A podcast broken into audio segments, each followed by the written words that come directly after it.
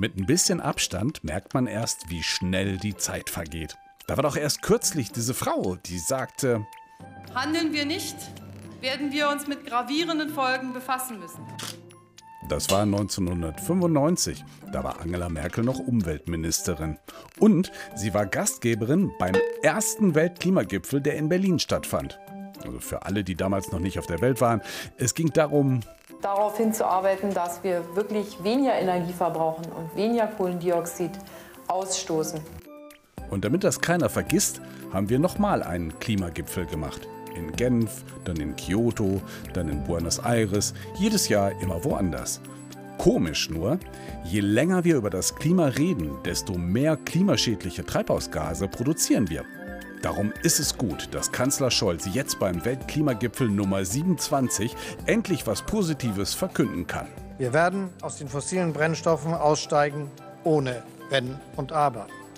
Ohne Wenn und ohne Aber hat Olaf Scholz ja auch mit Klimaschutz in Deutschland Wahlkampf gemacht. Das mit dem Anpacken, das hat bisher super geklappt. Beispiel: Tempolimit.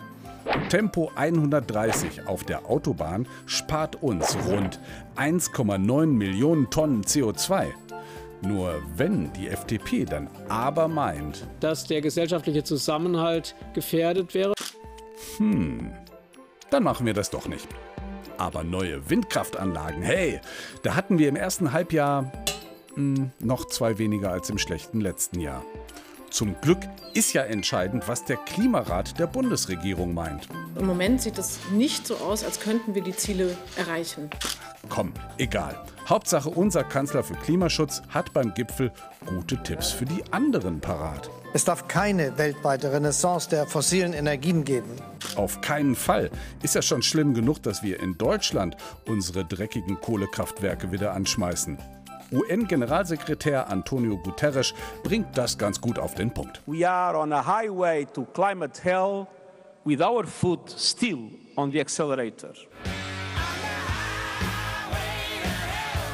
Und egal, was beim Gipfel Nummer 27 rauskommt, der hat jetzt endlich mal ein Motto, das man sich richtig gut merken kann.